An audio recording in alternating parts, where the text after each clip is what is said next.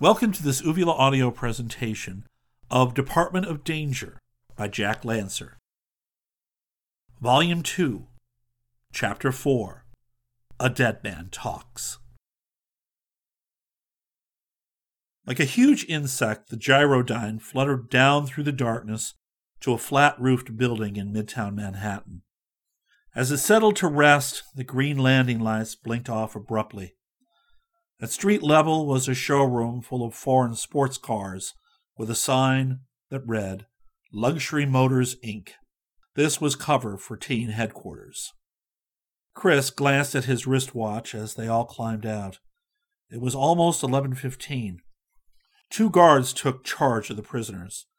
Then Bo resumed his seat at the controls and waved as the gyrodyne started to rise. So long, you Kingston cats. Ciao, baby. The group descended from the roof in an elevator. Chris and Geronimo got off at the top floor. Most of the personnel were gone for the night, and the carpeted corridor was silent except for a muted clatter of teletype machines. Two boys walked to a paneled door.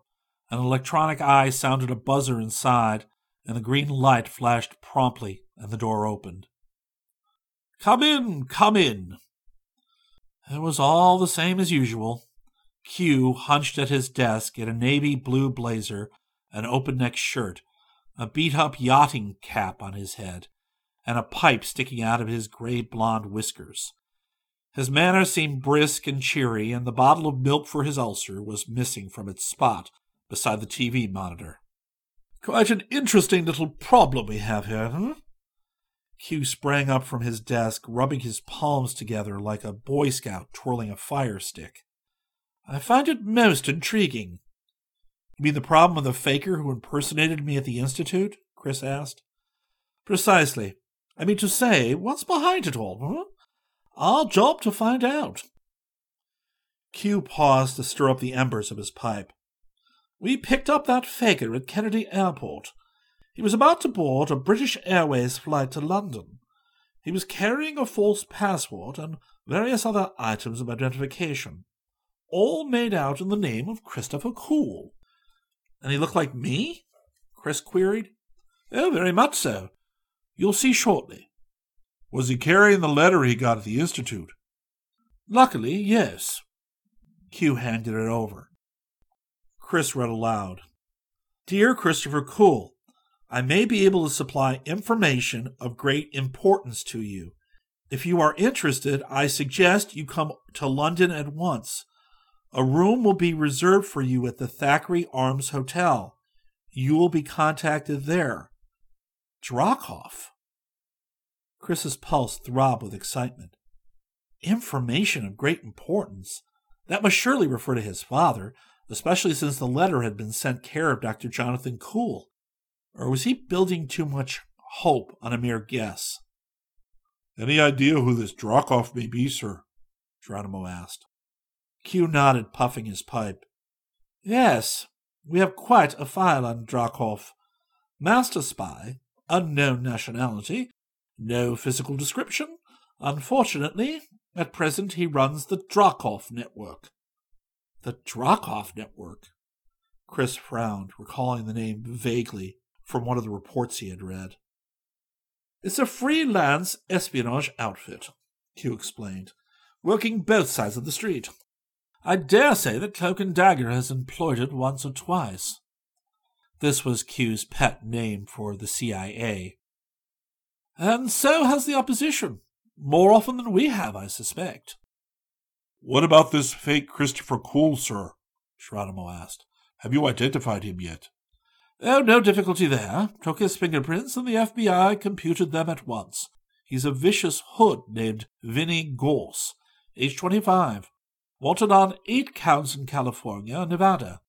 In fact, there's a $50,000 reward for his arrest.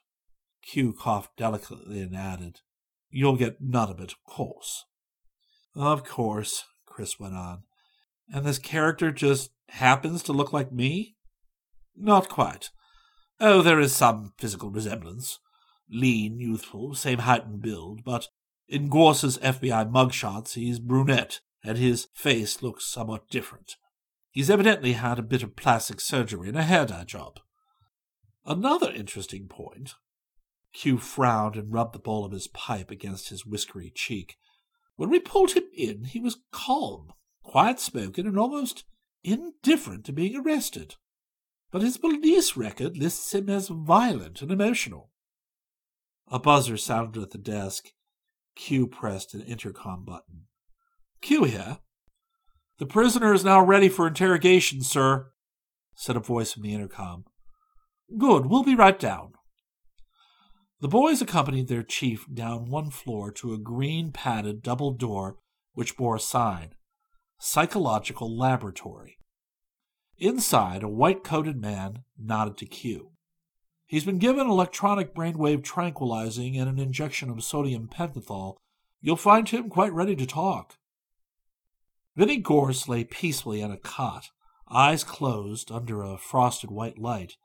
A pair of electrodes were strapped to his temples, and his right shirt sleeve had been rolled up. Chris had been prepared for a resemblance, but the effect was unnerving. It was almost like seeing himself on the interrogation couch. Now then, my boy, are you quite comfortable? Q addressed the prisoner in a fatherly tone. Oh, yeah. Tell me who you are. I'm Toad Courier, AJ 9. My control is Nikos the East Coast boss of North American Toad. Chris shot a startled glance at Geronimo. Toad was the most feared criminal organization in the world, with tentacles reaching into every continent and country. And who are you really? I mean, your name and so on. Christopher Cool. I'm a student at Kingston University and the son of Jonathan Cool. You're quite sure of that? Of course I'm sure. I ought to know my own name, don't you think? I just wanted to see if you were positive of your identity, that's all. Don't worry, I'm positive. I can tell you all about my background, my classes, my family. Quite so. I'll take your word for it, Q said soothingly. Now then, why were you taking that plane for London? Well, I'm not sure I ought to tell you. It's all right. I'm a close friend of Nikos, very close, Q assured him. Well, okay then. He's sending me to London to see a guy named Eli Lustig tomorrow night. Eli Lustig? He lives at 98 Hatton Garden, London. I'm to pick up a package from him. What's in the package? Nikos didn't say. And how will you recognize each other? Easy. I'm to tell him I'm interested in insects, and then he'll say, What kind? And I'm supposed to reply, Rare insects. I see. Q nodded approvingly. And after you receive the package, what then? Bring it back here to Nikos. Ah, very good. By the way, where's Nikos staying these days? Gorse shrugged. Search me. He never even gave me a phone number. I'm just supposed to take the package up to a cabin in Maine, where I've been staying, and hand it over there. Oh, is that all? Q prodded. What about that letter you were carrying from Drakov? Oh, that. Well, somebody named Drakov is supposed to contact me while I'm in London. I'm not sure why. He just wrote me out of a clear blue sky, but I'm hoping he may have some information about my father. You see, Dad disappeared while he was in Europe at a scientific conference. So I've heard. And this information you will pass on also to Nikos, right? That's right, of course. I'm not supposed to mention that to Drakov. No, no, of course not. Might spoil everything. After a whispered exchange with the psychologist, Q ended the interrogation. Well, that's all, my boy. You can relax now. Back in his office with the two teen agents, Q stoked up his pipe. So far, so good, huh? The picture begins to take shape more clearly. About as clear as mud to me, sir said Chris. To begin with, it's obvious that Gorse is a toad dead man, Q said smugly. Chris nodded. He knew that in the jargon of intelligence work, a dead man was a courier of absolutely dependable loyalty, someone who asked no questions and knew nothing about the purpose of their own mission. But Gorse seems to believe he actually is me, and he was speaking of the truth serum. Quite so. Toad often employs a special type of dead man on delicate assignments. They'll offer protection to a wanted criminal like Gorse, and then give him plastic surgery and brainwash him into total amnesia. The operation involves Novocaine injected behind the eyeballs. It's like wiping the slate clean. After that, they can convince him he's anyone they choose. But why should they go to so much trouble to find out what Dracov knows about my father? It's clearly an intercept job designed to spoil some operation by the Dracov network. In my opinion, it's probably less important than Gorse's main assignment to pick up this mysterious package for Nikos. How so, sir? Q shrugged. Merely from the way Gorse told it. Look at it this way. Toad is sending a dead man courier to London, someone who's tabbed for plastic surgery anyhow. He can easily be made to look like you, so why not? Let him be contacted by Dracov while he's there. Kill two birds with one stone. Chris sighed. Sounds reasonable. You noticed that password bit about the rare insects? I did, which reminds me. Q stabbed another button and spoke into the intercom. Lang! What about those hornets, or whatever they are? Not much to report, sir, a voice replied. Well, whatever you have, come up and report it, Q bellowed. Presently, Lang, one of Teen's staff scientists, arrived at the office. He was carrying one of the cages with the still anesthetized hornet inside. Even Q appeared startled by the size of it. Nasty looking brood. What is it? I've got no idea, Lang confessed. Anatomically, it's like an ordinary yellow jacket, but of course much larger. As far as I know, nothing so enormous has ever been reported. What about that ultrasonic gear? Well, most certainly the oscillator gave off the same frequency of ultrasound as the mating call of the female hornet.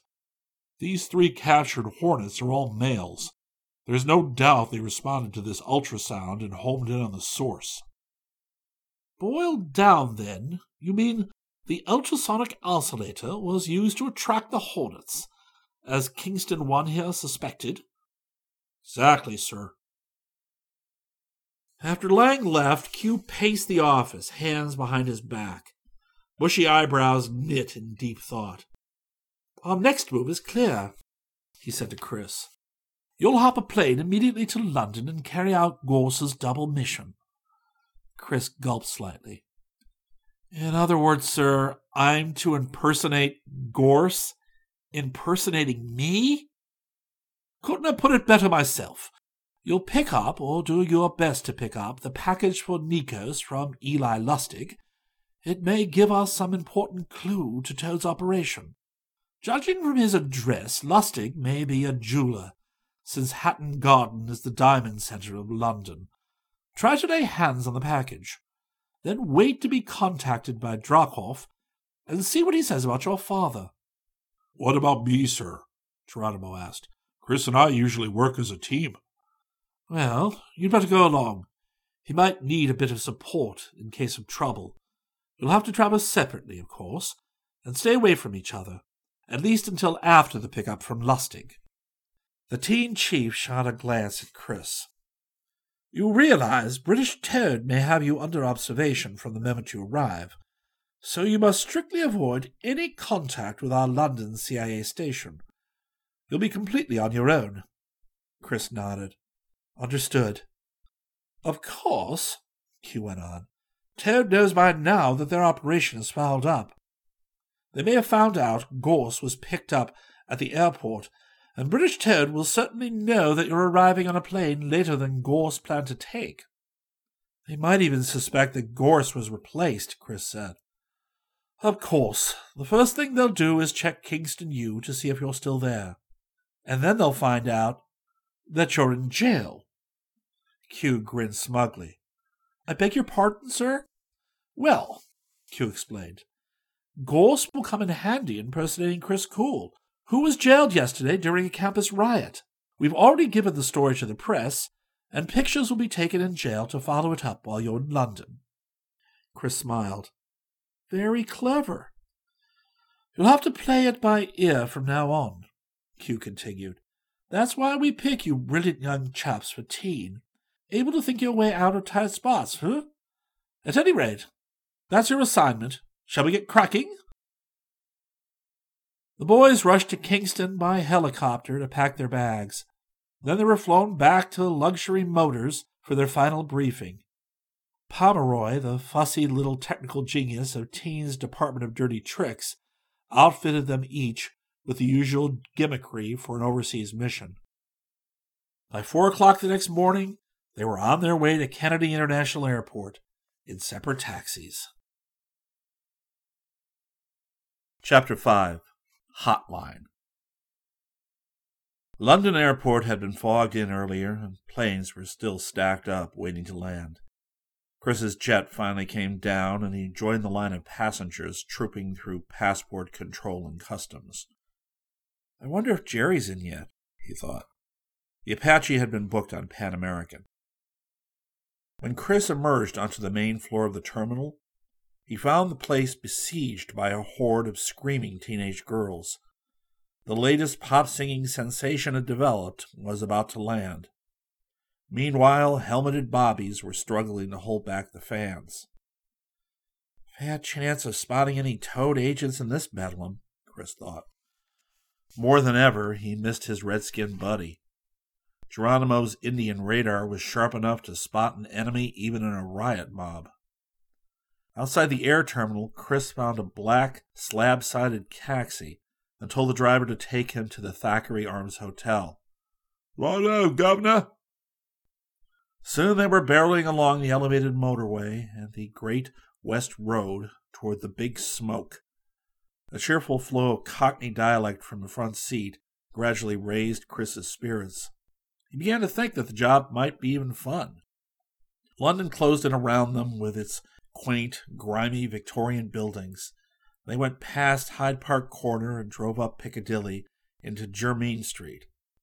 Chris paid the fare and fumbled for a tip to the cabby, while the hotel doorman in a coach's hat and uniform took his luggage. Would seven shillings be about right? Uh, be right, Governor. Grinning, Chris walked into the lobby and registered at the reception desk. I believe I have a reservation, he murmured. Yes, indeed, sir. 544. Room all ready and waiting. The clerk snapped his fingers, and a bellhop who had Chris's suitcase, walked over to the porter's desk with a key. The chief porter spoke to Chris. Mr. Cool, you had a phone call just a few minutes ago. Oh, who was it? Man didn't leave his name, sir, but he said he'd ring back shortly. Chris accompanied the bellhop into the elevator. He had a faintly uneasy feeling. Was Dracoff already trying to contact him? Or had the caller been someone from the British branch of Toad? Or possibly Geronimo? Inside 544, Chris flipped the rosy cheeked bellhop a coin and waited until the boy had left. Then he stood thoughtfully for a moment, looking around the comfortable old fashioned room. Better check for bugs, Chris decided. The room might turn out to be all ready and waiting in more ways than one. From his wallet, Chris took out what looked like a plastic credit card with raised lettering. Methodically, he moved around the room, running the card over walls and furniture. The faintest signal from a hidden transmitter would make the lettering on the card glow red. But no glow appeared, even when he came to the telephone on the night table. Suddenly, Chris turned pale as a horrible suspicion struck him. A phone call. That was the oldest trick in the book. Grabbing the telephone cord, he yanked it loose from the wall box. Then he clamped the receiver in his cradle with one hand and turned the phone upside down. With a tool from his pocket kit, Chris unscrewed the base plate. Wow.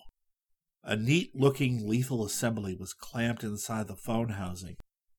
Chris's CIA training had given him enough expertise in explosive devices to make out its workings. The bomb was designed to be armed by the ringing of the telephone. When the receiver was lifted, A secondary current was induced into the detonator circuit, and then boom. Perspiring nervously, Chris disconnected and disassembled the device. What do I do with this ruddy mess now? he wondered.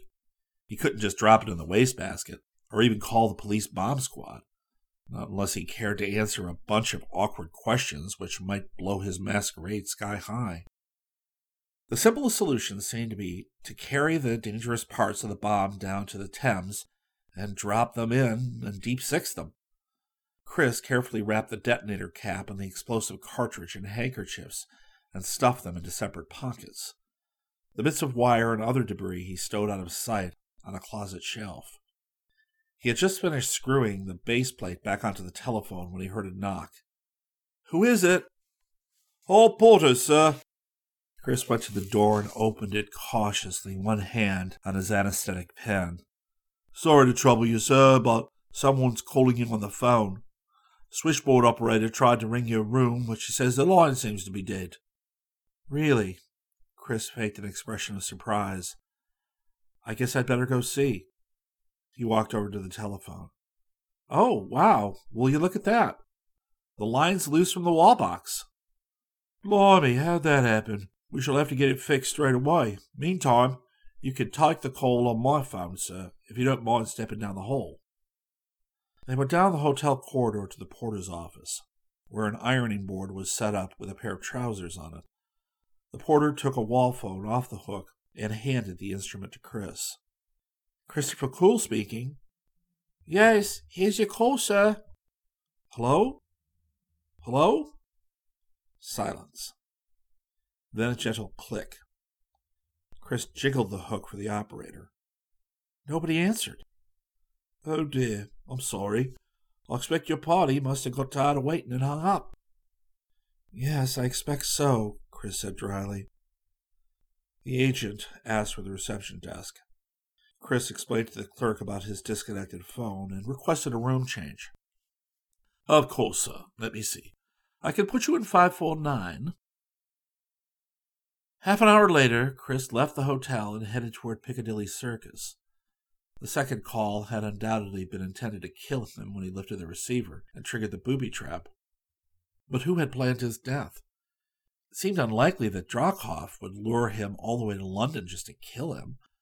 And if Toad was behind the plot, then Nikos must suspect the switch of couriers. Either he didn't check Kingston U, or he just doesn't want to take any chances, Chris mused. In any case, Chris realized he was in a nasty spot. Whoever had arranged the booby trap would probably try again. And if Chris switched hotels, he might lose all chance of contacting Drahkov and obtaining any clue to his father's fate. The streets were swarming with homeward bound office workers. Queues were lining up at the bus stops and snaking their way into the Piccadilly Underground station.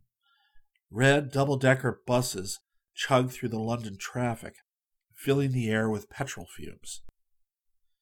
Chris strolled down Regent Street, then via Pall Mall and Trafalgar Square to the river.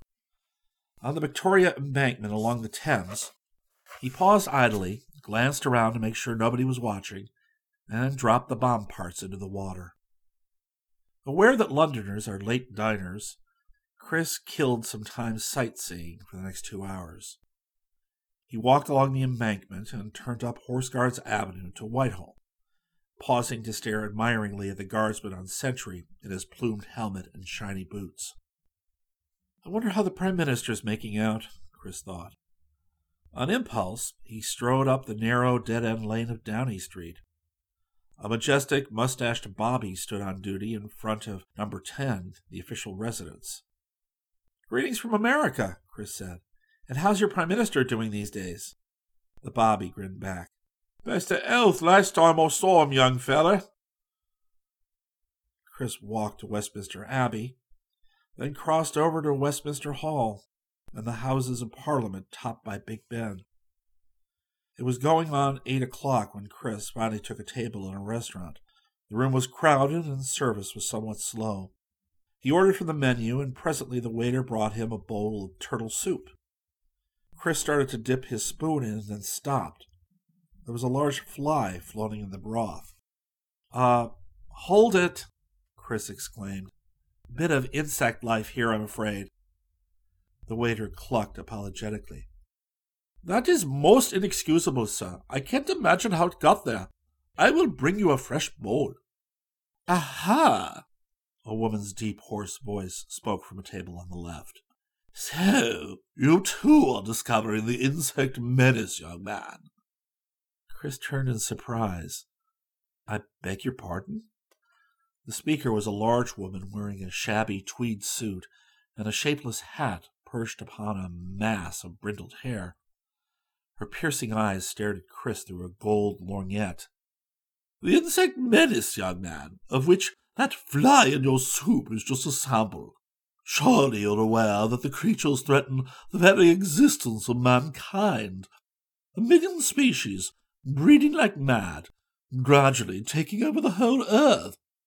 Yeah, imagine that, Chris murmured. He was evidently up against one of those typically dotty English dowagers that he had read about. You realize, of course, the woman continued, their biological efficiency far surpasses our own. She rattled off facts about bugs to prove her point. Chris squirmed a bit and coughed. As a matter of fact, I'm organizing a society to cope with the problem. You might care to join one of these days. She handed Chris a card and added darkly, The menace is far greater than you may suspect. The card read, Agatha, Duchess of Soho, founder and chairwoman, Counter Insect Association. Chris mumbled something politely and managed to turn away as the waiter brought another bowl of soup. For the rest of the meal, he carefully avoided looking around. When he left the restaurant, Chris hailed a taxi and gave Lustig's address. It was two minutes after nine when the cab dropped him at Hatton Garden, the street of diamond merchants. Chris paid the driver and turned to study the three story building. On the ground floor was a shuttered jewelry store bearing a different number, but a doorway on the right, evidently leading upstairs, had a sign Eli Lustig, Diamonds Bought and Sold. Chris pressed the bell and heard it ringing inside. No one answered. He glanced up. The top floor windows showed light, and a shadow moved across one of the blinds. Chris rang the bell again, and it was answered by a shrill scream of terror. Chapter 6 Watcher in the Dark Another fearful shriek split the stillness. Chris tried the door and found it locked. Then he glanced up and down the block. Nobody in sight.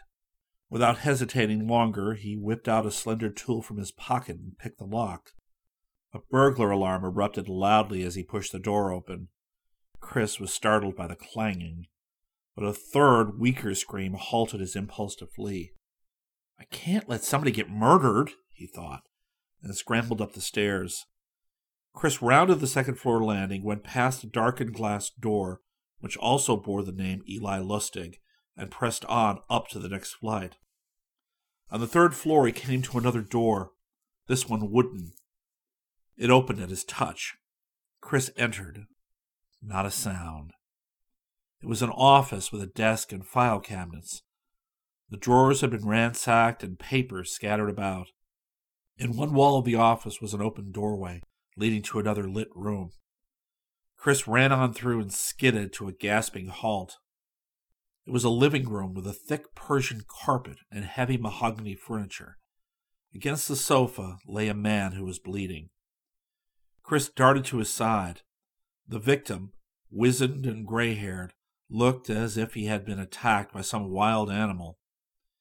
His arms had been flung up to protect himself, but his sleeves had been ripped, and both his face and arms were gashed with what looked like claw marks. This had to be Lustig, Chris guessed. He fumbled for signs of pulse, then started bolt upright as his ear caught the noise of movement above the persistent ringing of the alarm. Whoever or whatever had attacked Lustig must still be in the building. Somewhere in the back, Chris told himself as he strained to listen. He dashed through the apartment and found a door that opened on a rear stairway. The next moment came a shrill police whistle from the street, confused sounds of people bursting in and tramping up the front stairs. I had better leave, Chris decided fast. Fine time I'd have now trying to explain what I'm doing here. He plunged down the black stairway. A chill shot up his spine as he heard noises on the flight below. Someone else had to be ducking out the same way, presumably Lustig's attacker. Oh, it'd be great to run into that creep, Chris thought, especially in the dark. A door opened and slammed somewhere below. Chris continued his descent, trusting to luck not to lose his footing in the darkness. He found the back door and darted out into a narrow, twisting alley. Chris turned left and scuttled along the alley. He collided with a dustbin and knocked it over. Muttering with rage and pain, Chris hopped on one leg and rubbed his shin for a moment, and then resumed his flight. The alley connected with a street adjoining Hatton Garden. Chris slowed a bit, but kept to a brisk walking pace, trying to put as much distance as possible between himself and the crime scene. Eventually, he found his way to the Farringdon Underground Station, where he hastily studied the subway map before buying a ticket. In case somebody remembered his face, Chris took a roundabout route on the Circle Line to Charing Cross. There he got off and walked through London's brightly lit theatre district, working back toward Piccadilly Circus. When he finally reached his hotel, Chris glimpsed a figure lurking in a darkened doorway across the street. The doorman saluted with a cheery, Good evening, sir. And Chris returned the greeting. When he looked across the street again, the figure was no longer in sight. Should he walk over and investigate? No, he'd better not with the doorman watching, he decided. He got out his key and went up in the lift to 549. Even though the room had been changed, that gave him no sense of security. Not with that stakeout across the street, Chris thought. He took a pen from his pocket and plucked off the cap of his infrared snooper scope. After unlocking the door cautiously, he scanned the darkened room through the scope but detected no sign of an intruder. The bathroom and the closet were empty. Chris walked over to the window and peered out through the curtain. He was still there. The figure in the doorway had not only reappeared, he definitely seemed to be watching the hotel. Chris drew the shade, then turned on the light, being careful not to show himself in the window as a target. Well, what about bugs and booby traps? he wondered. I'd better play it safe. He checked over the room, bath, and closet, but found nothing. At last he undressed and put out his shoes for the hotel boots to shine, switched off the light, and crawled into bed. Ah, oh, man, I'm bushed, he murmured to himself. No sleep the night before, except for his doze on the plane. Tomorrow would be soon enough to figure out what, if anything, he could do about his thwarted contact with Lustig and the package for Nikos. Chris found himself too keyed up to fall asleep. As he stretched, trying to relax, he became aware of a faint, persistent buzzing. Hey, what's that? Chris sat up tensely, then gave a sheepish grin in the darkness.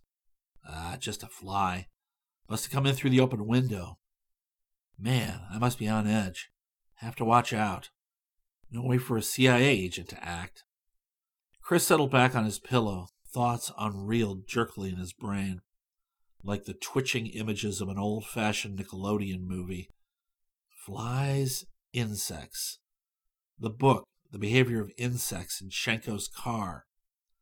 The giant hornets. The daffy dowager at the restaurant and her gabble about the insect menace. Oh, man.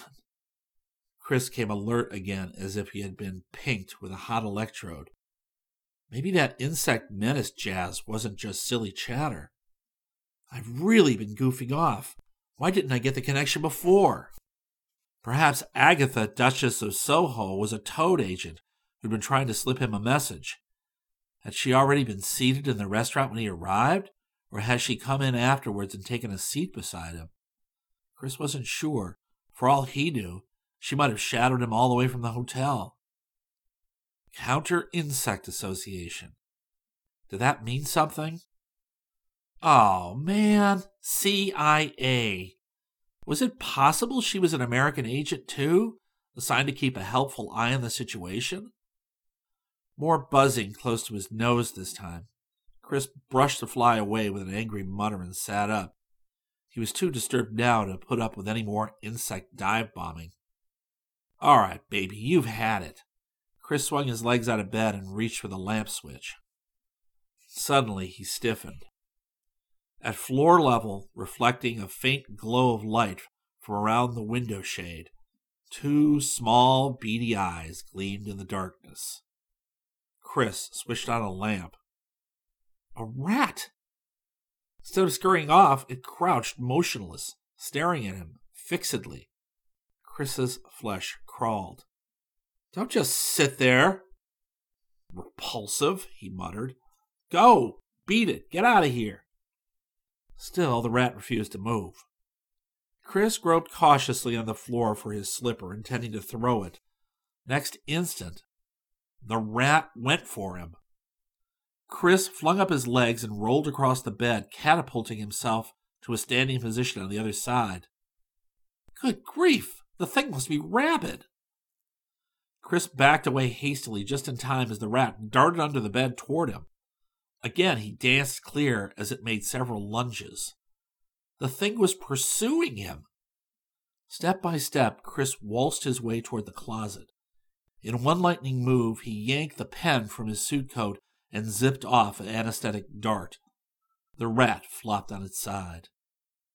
Chris stared at it for a long moment in sheer horror. Oh, man! His heart was thumping and cold sweat was trickling down his sides. Baby, did someone plant you here? Or did you just crawl out of the woodwork?